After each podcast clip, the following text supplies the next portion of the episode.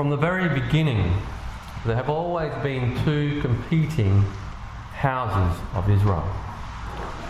Both called, both adopted, both privileged, both blessed, both enlightened, both anointed, but the two are very different. Now, a house is something that is created, constructed, and organised. It's an establishment when something resides. The name house can be applied to the church of God as a whole. As Peter says, he also are lively stones and built up a spiritual house or can apply to individuals, as we read in Matthew 12 43 to 44, when Jesus said, When the unclean spirit is gone out of a man, he walketh through dry places seeking rest.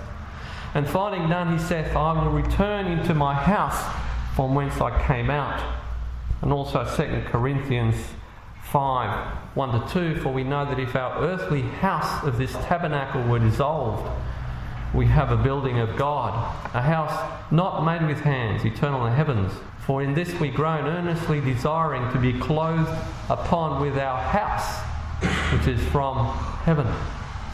Now, in the scriptures, the name Israel refers to three different things.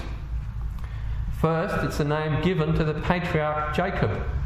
It is subsequently used to refer to Jacob's descendants, the people of God, as a whole, both literally and spiritually. So the expression house of Israel applies both to individuals and in a corporate sense. Now, if we look at the meaning of the word Israel in the expression house of Israel, we discover that it can mean either to prevail with God or, as also given in Mickelson's Hebrew Dictionary, to rule as God. And we note that one meaning denotes an action directed upwards towards God, and the other denotes an action directed downward as if from God. Now, looking at the corporate house of Israel, we find that almost throughout its entire history it has been divided. There have been two competing establishments in her, two houses vying for control, one that prevails with God and the other that seeks to rule as God. Even before time began, when the morning stars sang together, we find among the holy angels that there were two houses of Israel.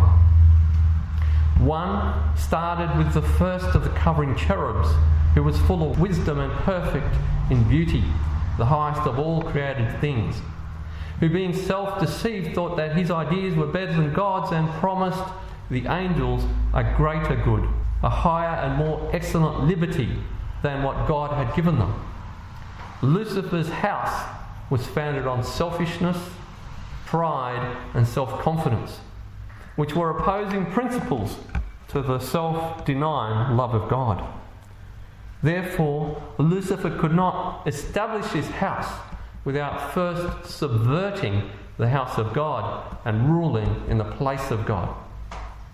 Being a popular, talented, and much admired leader, he managed to deceive one third of the angels.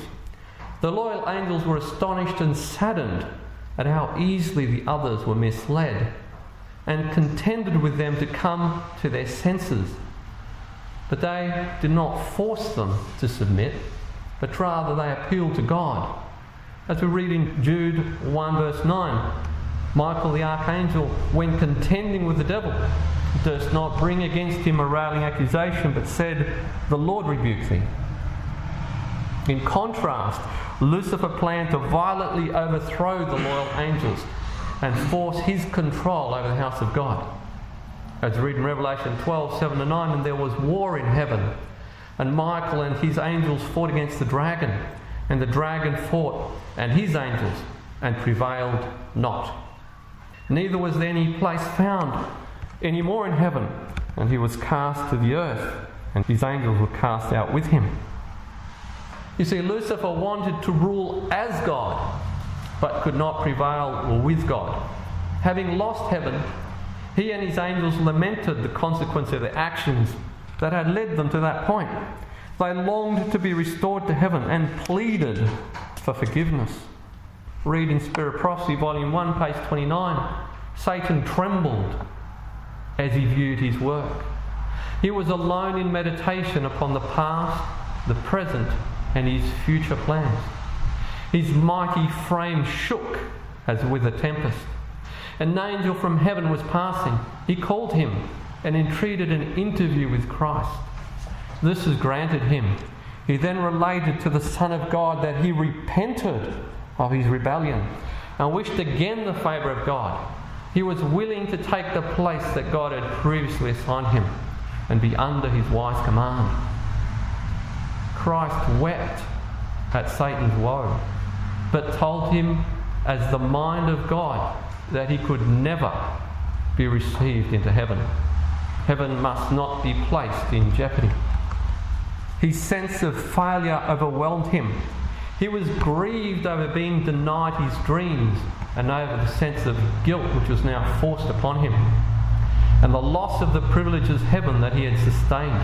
It seemed too much to be borne. His sorrow was real, but his repentance was not genuine. He was not sorry about what he had done, nor over his selfishness and pride, but only about the wretchedness that he now felt due to its consequences. He would not accept that he could not be forgiven. He was angry that his place in heaven had been taken from him and given to another.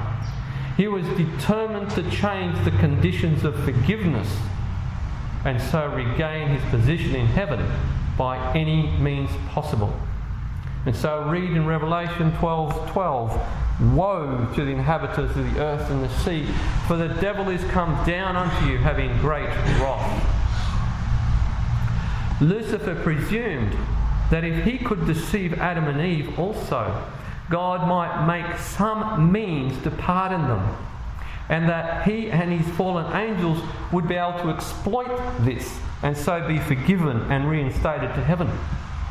If not, then he would unite with man in rebellion against God to forcibly take possession of Eden and make it into another heaven for himself and his angels where he could rule as God. Either way, the condition of repentance was defeated. Lucifer miscalculated in the light of Adam's repentance and pardon. Satan now tried to promote his design that repentance should not be a condition of forgiveness. Ever since, he has worked to fill Israel with those like himself that seek to enter heaven without true repentance, knowing that a house divided against itself cannot stand. While being in Israel, those that shun repentance stand under Satan's banner just as surely as the heathen that are in open rebellion against God. Now, when God created man, he intended to dwell among him, to make them his habitation, his house.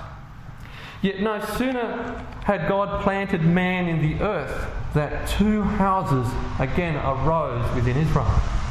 The first house under the patronage of Cain, and the other under Abel. Both had grown up together before the gates of Eden, worshipping God. Both were keepers of the Sabbath day. Both had angels for their teachers, and God Himself condescended to communicate with them. By all respects, they were equal members of Israel. But one belonged to a house of repentant sinners, and the other to those that seek heaven without repentance. One was a house that prevails with God, the other that seeks to rule over others as if God. Both wished to enjoy God's blessings. Both were nominally sons of God, but while Abel saw justice and mercy in God's requirement that man give evidence of his repentance before he could be restored to Eden, and gratefully accepted the hope of redemption, Abel was happy to comply with God's requirements, but Cain had other ideas. His mind was worked by Satan. Cain had no need for repentance. He cherished feelings of rebellion and murmured against God because of the consequences of sin. In his self righteousness, he questioned the divine justice and authority. When God refused his offering, Cain became very wroth that Abel should prevail with God and be accepted before him. As the firstborn, Cain felt that he had a God given right to rule over him. And so Cain talked with Abel, his brother, to subvert him. When this did not work, Cain resorted to force and slew him. It is no coincidence that the word Cain, the name Cain, means a lance, a tool for breaking through while the name Abel means something that is transitory and unsatisfactory. Here we see a primary characteristic of the two houses of Israel one that seeks to rule, and the other an unresistant martyr. One powerful and respected, the other meek and deplorable. One to be forever cast out into everlasting darkness the other to receive a crown of glory. This basic story is repeated over and over again in the scriptures. We have Ishmael, the firstborn, and Isaac, both children of Abraham. Then we have Esau and Jacob. Esau was admired by his father as an accomplished and cunning hunter, a daring and vigorous man, while Jacob was what you might call a nerdy man admired by his mother. Esau was a natural leader who later had 400 men of war under his command. A powerful man to be respected. Jacob, on the other hand, was a plain, ordinary man, followed around by a bunch of sheep, the attendants, some women and children. The name Esau comes from the word Orsor, which means to do or to make, to accomplish, to advance, to appoint. The name Jacob means a supplanter, someone that schemes on how to take the place of another. As the firstborn, Esau felt so sure of himself and his birthright that he disregarded those of God's requirements that he considered insignificant, and in so doing grieved his parents by taking Canaanite wives. Esau cared more for the material blessings granted him by the birthright than by its spiritual obligations. He saw those obligations as an unwelcome restraint and rashly bartered away the spiritual blessings for the things of this world. On the other hand, Jacob craved the spiritual blessings of the birthright promised to him by the angel at his birth above everything else and obsessively sought how to obtain it. Are you obsessively seeking to obtain that birthright? Or do you feel confident that it's yours? When the time came for the blessing to be given, Esau complied with its external requirements.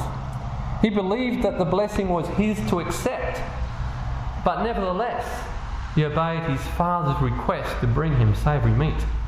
He did not come empty handed, thinking all I have to do is believe that the blessing is mine. It did not come without the shedding of blood. He brought the offering.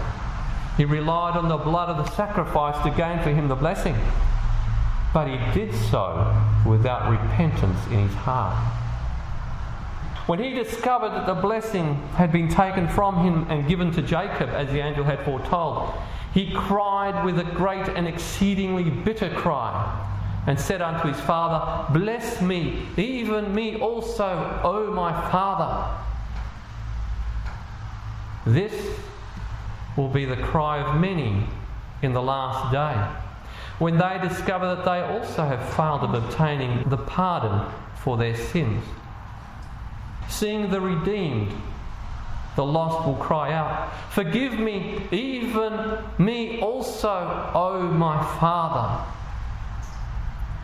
They presumed that God's forgiveness was theirs, and all they had to do was believe and accept, and thus be freed from the consequences of their sins. They may seek to cover their faults by various offerings and devotions. But having set aside the need for inward repentance, their compliance with God's requirements is no better than Esau's plate of savoury meat. And Paul tells us in Hebrew 12:17, "For you know that how afterwards, when he would have inherited the blessing, he was rejected, for he found no place of repentance, though he sought it carefully with tears." Just as Cain had killed his brother, having now lost the blessing to Jacob, Esau hated him and determined to set out with a large force to hunt him down and kill him and violently take the blessing from him. On the other hand, Jacob hoped to receive the blessing, but the blessing was not rightfully his, and his ability to obtain it was not clear. His flawed attempts at getting the blessing only led him to despair of ever receiving it. But after many long years, his determination led him to wrestle with God in deep repentance until he finally prevailed with God and obtained the blessing when he was about 100 years of age. Because of their many faults, many like Jacob may despair at times of obtaining God's blessing.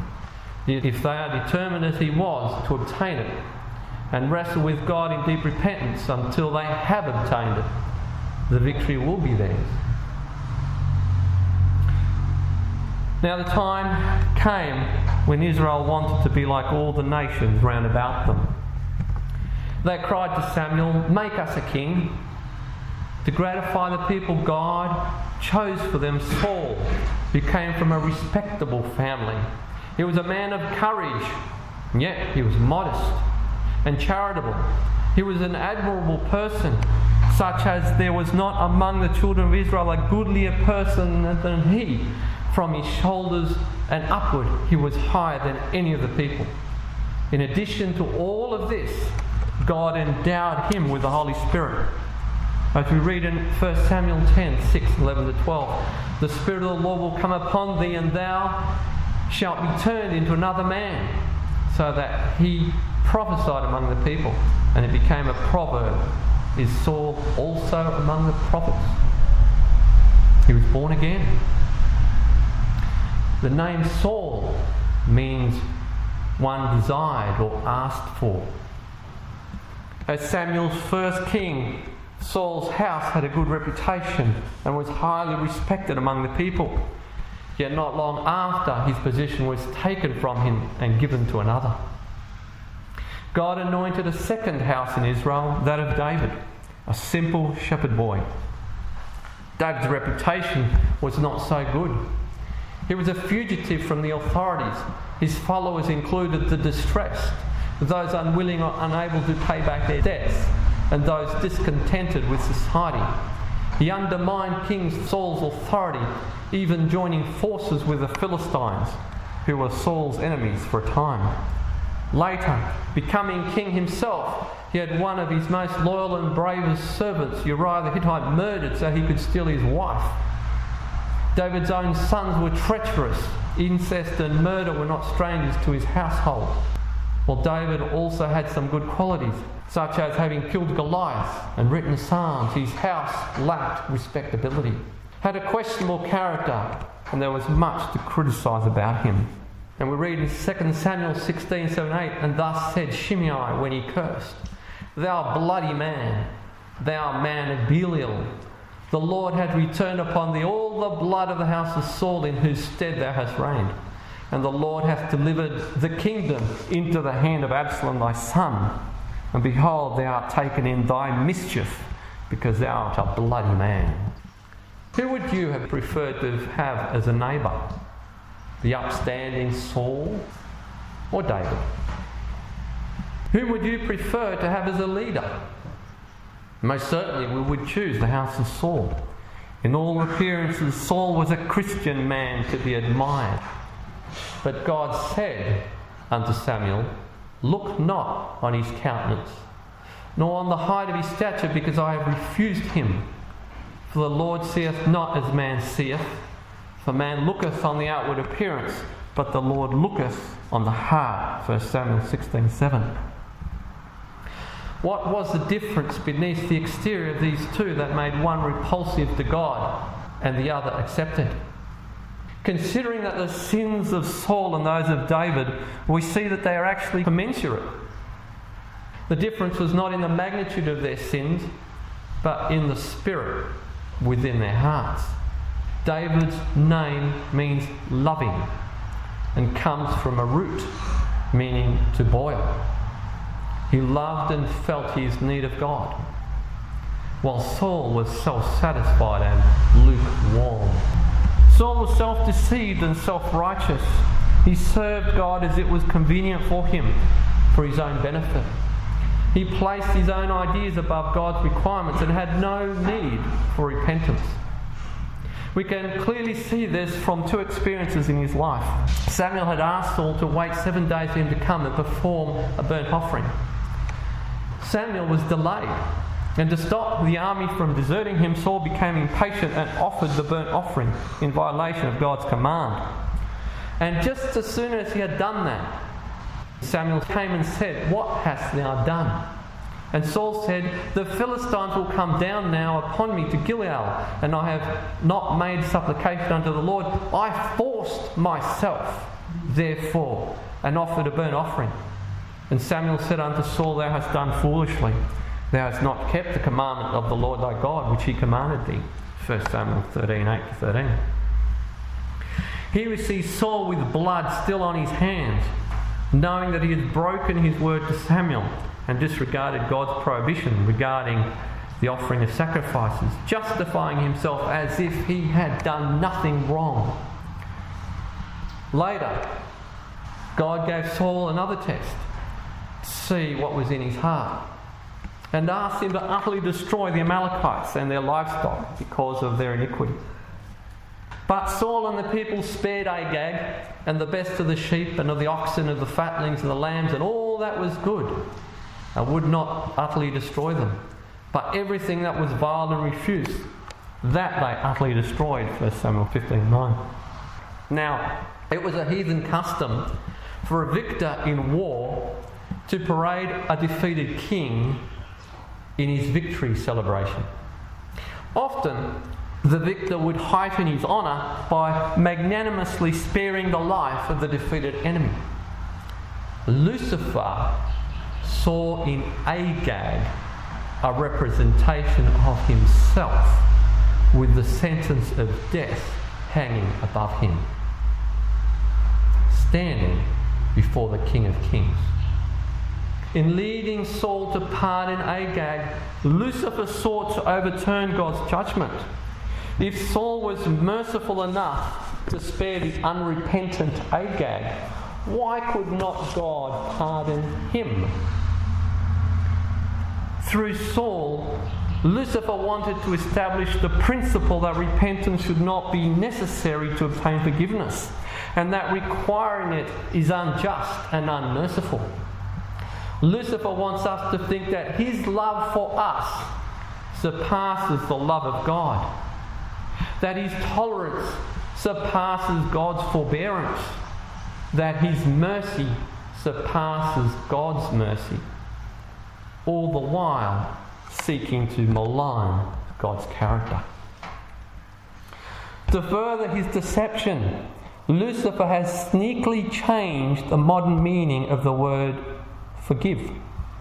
In 1828, Webster's dictionary gave its definition as to pardon, to remit, as an offence or a debt, to overlook an offence, and to treat the offender as not guilty. The original and proper phase is to forgive the offence, to send it away, to reject it, that is, not to impute it, but to not to put it to the offender.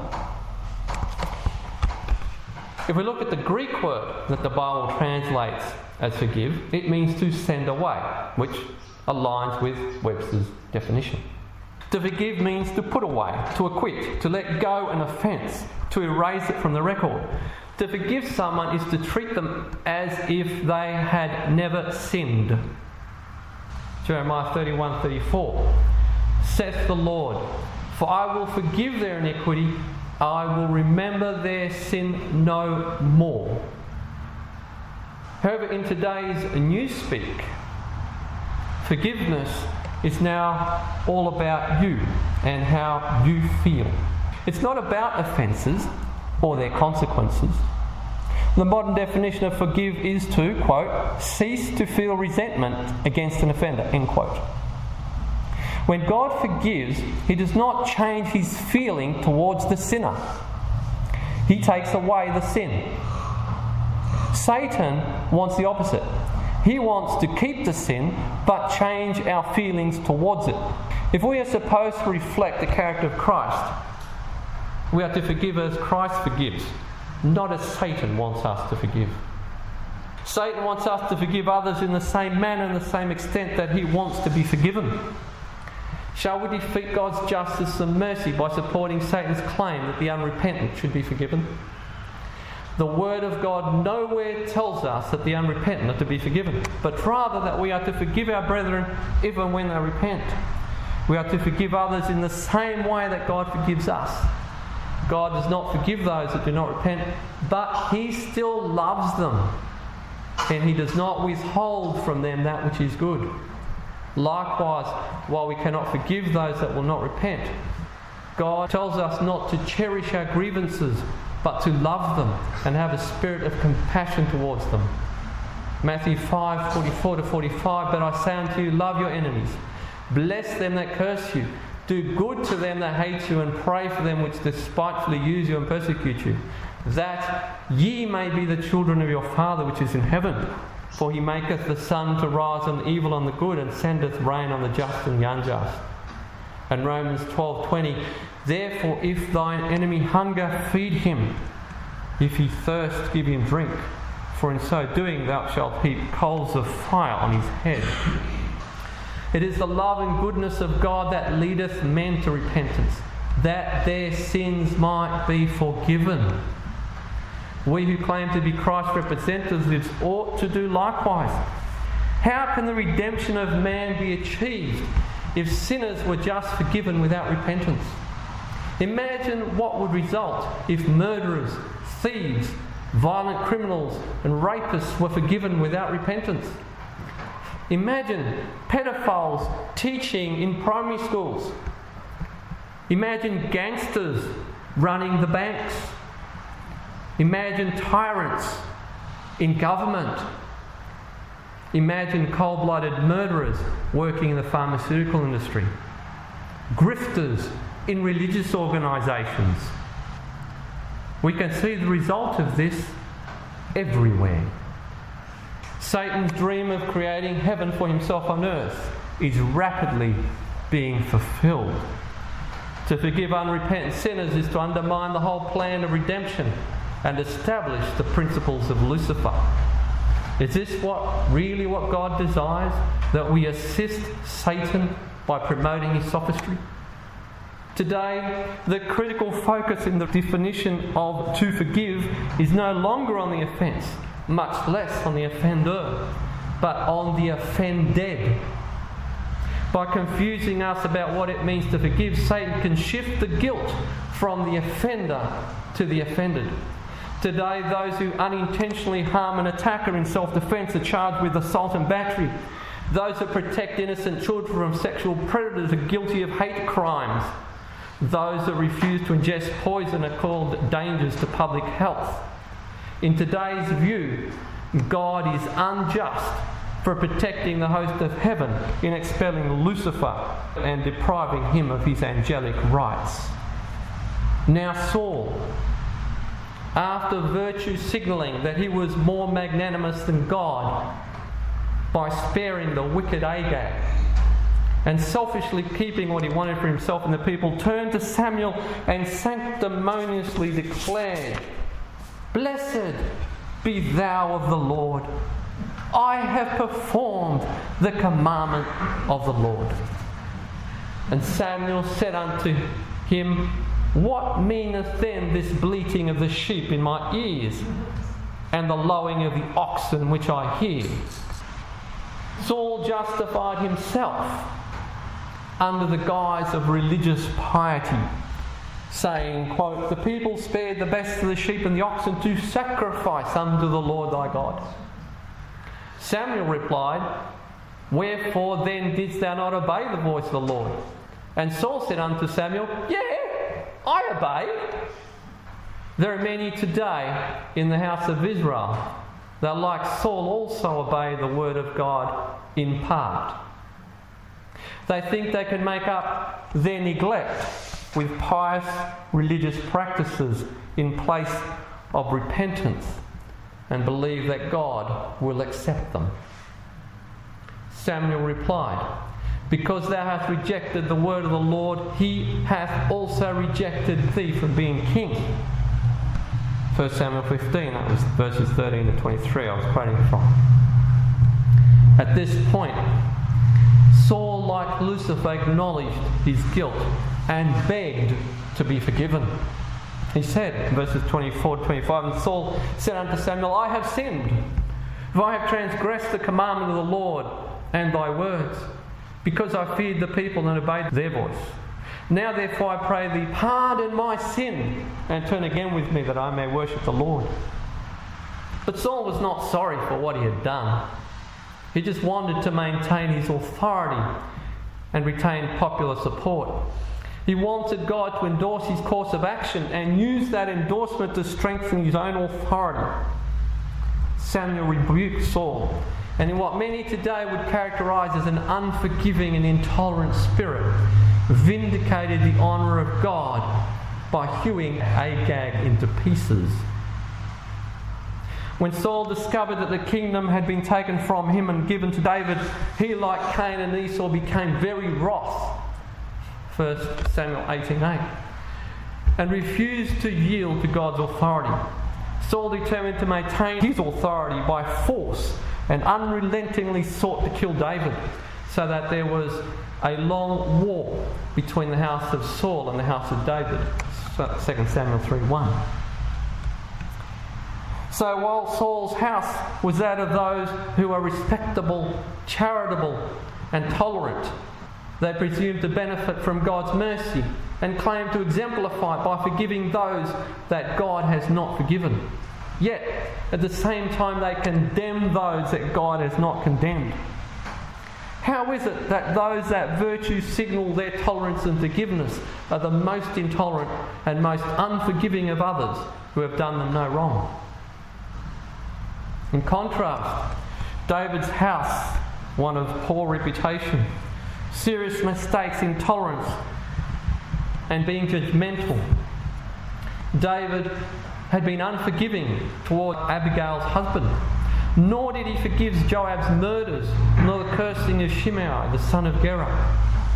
In spite of this, David only did them good. Likewise, even while having the power to do so, David never harmed Saul in any way. David did not try to assert his God given authority. He used no force to establish his kingdom, but waited and pleaded for God's word to be fulfilled in its own time and way. David had a meek and repentant heart. He knew his failings and his need of God's continual help. When he was confronted with his faults, he freely confessed them. He understood that repentance is not the work of a moment, but of a lifetime. And his entire lifetime was one of repentance. David wrote, Show me thy ways, O God. Teach me thy paths. Lead me in thy truth and teach me, for thou art the God of my salvation. On thee do I wait all the day. The meek will he guide in judgment, and the meek will he teach in his way. For thy name's sake, O Lord, Pardon my iniquity, for it is great. Psalms 25, verses 4 to 5, 9, 11. Psalms 51 3 For I acknowledge my transgression, my sin is ever before me. Psalms 32 5 to 6 I said, I will confess my transgressions unto the Lord, and thou forgavest the iniquity of my sin. For this shall every one that is godly pray unto thee in a time when thou mayest be found. Psalms 55 17 Evening and morning and at noon will I pray and cry aloud, and thou shalt hear my voice. In Psalms 19 12 to 13. Who can understand his errors? Cleanse me thou from secret faults. Keep back thy servant also from presumption's sins. Let them have no dominion over me. Then shall I be upright and shall be innocent from the great transgression. David's house is one of repentant sinners. It seeks God's help to overcome self. Saul's house is one of self righteous virtual signalling. It seeks God's help to overcome others. David hated the enemies of God, did not forgive the unrepentant, yet he did good to those that did him evil. Saul, on the other hand, tolerated the enemies of God and forgave the unrepentant, yet did evil to those that did him good. David's house prevailed with God and obtained the blessing. Saul's house desired to rule as God and was cast out. Now, the division in the house of Israel was put away for a time after the death of Saul, but after Solomon, Israel again became divided into two houses. Ten of the tribes of the northern kingdom, with its capital in Samaria, and the other two tribes with its capital in Jerusalem. These two houses of Israel repeated the same characteristics. One was self righteous, unrepentant, and while persecuting the pure in heart, tolerated unbridled wickedness as that of Jezebel until it was cast out of the promised land forever. The other was not always perfect with God, it had many faults, but they accepted God's rebuke and endured his chastisements and repented from time to time of their backsliding. And the history continued up until we come to the time of the New Testament. You see, Jesus did not have a good reputation. His birth was dubious. He was unorthodox and ignored the religious customs. His followers were the outcasts and the poor. Few leading men believed in him. He lived a humble life of poverty as a servant. He ate with publicans and sinners. He disregarded and was critical of the esteemed religious and national leaders. His public ministry was unauthorized and he was constantly getting in trouble with the authorities. They accused him of being demon possessed, of being in league with the devil, of being a blasphemer. The authorities wanted him arrested and his supporters were persecuted. It was just not respectable to be associated with Jesus. By contrast, in the minds of the people and by any of today's standards, the religious leaders of the day were learned, pious, generous, and good men. They were prosperous, upstanding members of the church. They stood as God's duly appointed authority before the people sitting in Moses' seat. They were highly respected and loved the praise of men. They felt confident of their standing with God they claimed that with their leading and observance of their traditions, the church would obtain a greater good, a more glorious liberty, without the need for true repentance. When Jesus came preaching the gospel of repentance, they keenly felt their authority threatened by Christ, who said of them, Accept your righteousness shall exceed the righteousness of the scribes and Pharisees, ye shall in no case enter into the kingdom of heaven. And God knoweth your hearts, for that which is highly esteemed among men is an abomination in the sight of God.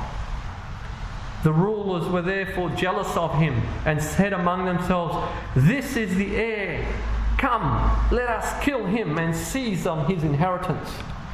They declared that Christ was teaching error and should not be heard, saying that his teaching would ruin the Jewish church.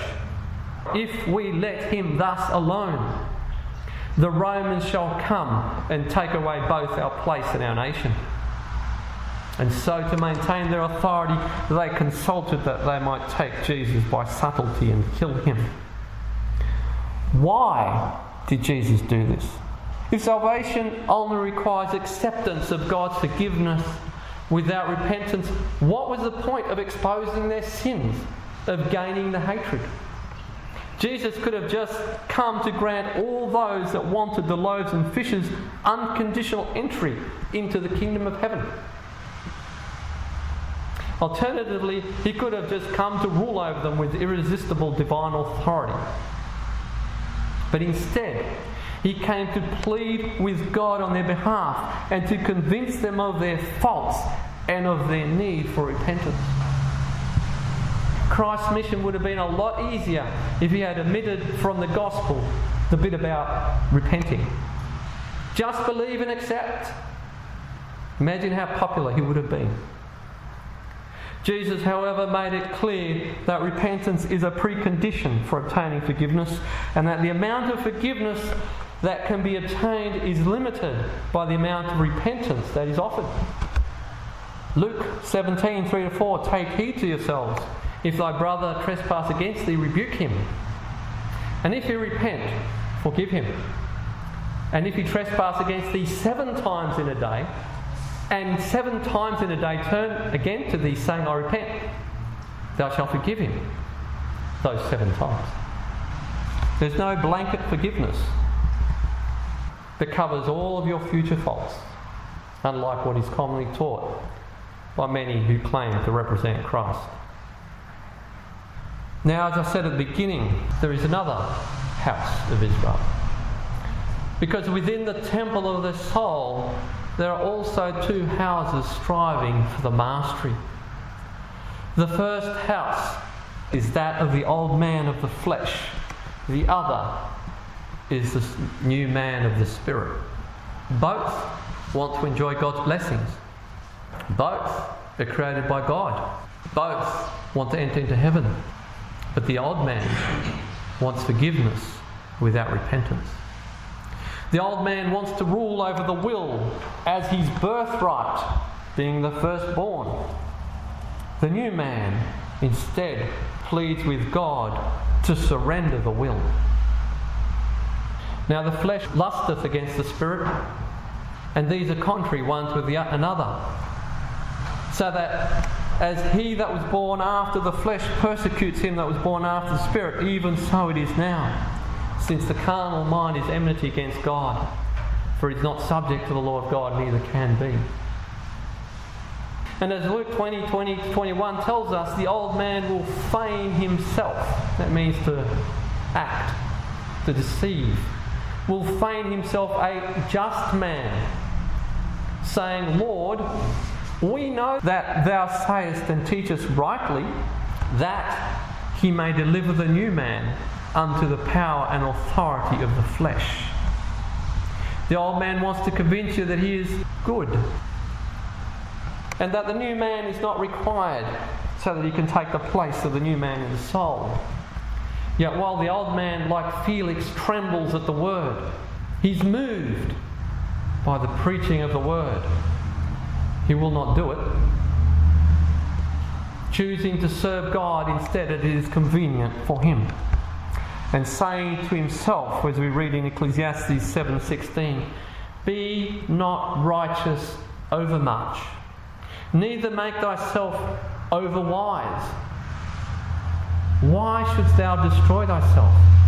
Be not overmuch wicked, neither be thou foolish. Why shouldst thou die before thy time?" Don't get too carried away with repenting. A little bit's enough. You've repented once. That's fine. Don't, don't, don't, don't be trying to be too righteous. On the other hand, the new man recognizes that the heart is deceitful above all things and desperately wicked. He seeks to decrease rather than to increase, to glory in his infirmity, that God's strength may be made perfect in his weakness, to prevail in pleading with God rather than to rule as God the new man longs for repentance that forgiveness may abound. Now, because there are those within God's church that are carnal and others that are spiritual, there are two houses of Israel in the church today. Romans 9 6 says, For they are not all Israel which are of Israel. The constituents of one house are admired as being respectable Christians. They speak smooth things. They are popular and love the highest positions in the church. They seek to wear soft clothing and sit in king's houses. They love to have preeminence and to exercise authority upon others. They draw men to themselves rather than to Christ.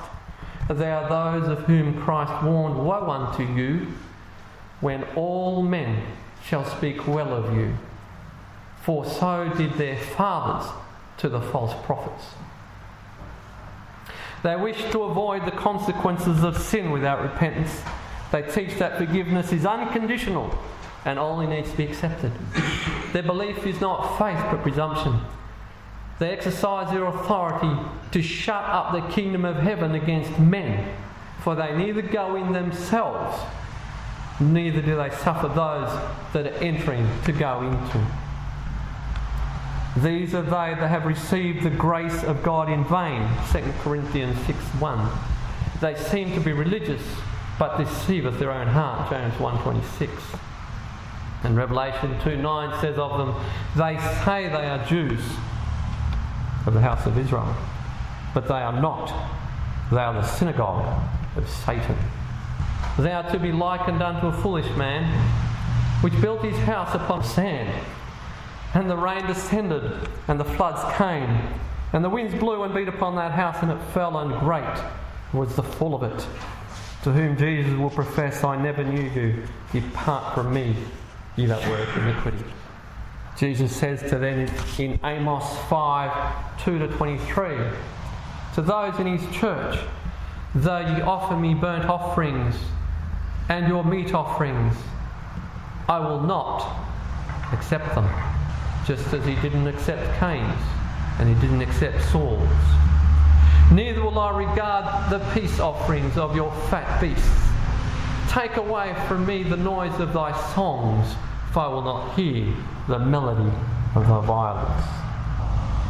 The other house, considering themselves to be the chief of sinners, of a broken heart and a contrite spirit. They do not seek authority over their brethren, but are meek and poor in spirit, who rather striving for positions and honour deny self to imitate Christ, and to make themselves of no reputation, like him who humbled himself and took upon him the form of a servant. This house is unpopular. It is reviled, persecuted, and all manner of evil is falsely spoken against them. They do not come before God demanding unconditional forgiveness. They do not seek God to avoid the consequences of their sins, but come to Him and plead with Him to overcome their own weaknesses aware of their failings, their confidence is not in any entitlement they may claim, but solely on God's grace. Unlike the first house that protests, Lord, Lord, when saw we thee hungered or thirst or stranger or naked or sick in prison, and did not minister unto thee? This house says, Lord, when saw we thee hungered and fed thee, or thirsty and gave thee drink? And the king shall answer them, Come, ye blessed of my Father, inherit the kingdom prepared for you from the foundation of the world. You see, there have always been two houses in Israel because both grow together until the harvest, Matthew 13:30. When before him shall be gathered all nations, and he shall separate them one from another, as a shepherd divideth his sheep from the goats. Whose goats? Somebody else's goats? No. And he shall set the sheep on his right hand and the goats on his left. Matthew 25, 32 33. The basic characteristics of these two houses have always been exactly the same. Both houses seek God's mercy, both desire forgiveness, both are called, both are adopted, both are privileged, both are blessed, both are enlightened. But the two are very different. One house is motivated by self denying love for God, the other by self interest, self love, and self idolatry. One house seeks to be used by God for his purposes, the other seeks to use God for their own purposes. One house is despised and rejected, the other is respected and popular. One house is that of humble servants, the other that of polished leaders. One house is nourished by the Spirit, the other is nourished by the flesh. One house seeks to alarm guilty sinners, the other seeks to comfort them. One house is full of penitent confessions, the other of self righteous virtue signalling. One house detests and separates itself from sin, the other compromises with and embraces sin. One house seeks to overcome sin, the other seeks to avoid its consequences while continuing in it. One house seeks repentance to obtain forgiveness, the other seeks forgiveness without repentance. One house wants all to come to repentance and gladly forgives the repentant. The other wants all to come to self approbation and gleefully forgives the unrepentant. One house upholds God's justice and mercy, the other upholds Lucifer's complaint against God. One house does good to those that do it evil the other does evil to those that do it good. One house seeks to convince others by pleading, the other seeks to compel them by force. One house seeks God to rule over self, the other seeks self to rule as God. One house is built on the rock of God's Word, the other on the sand of human theories. One house prevails in obtaining the blessing, the other house is cast out into utter darkness.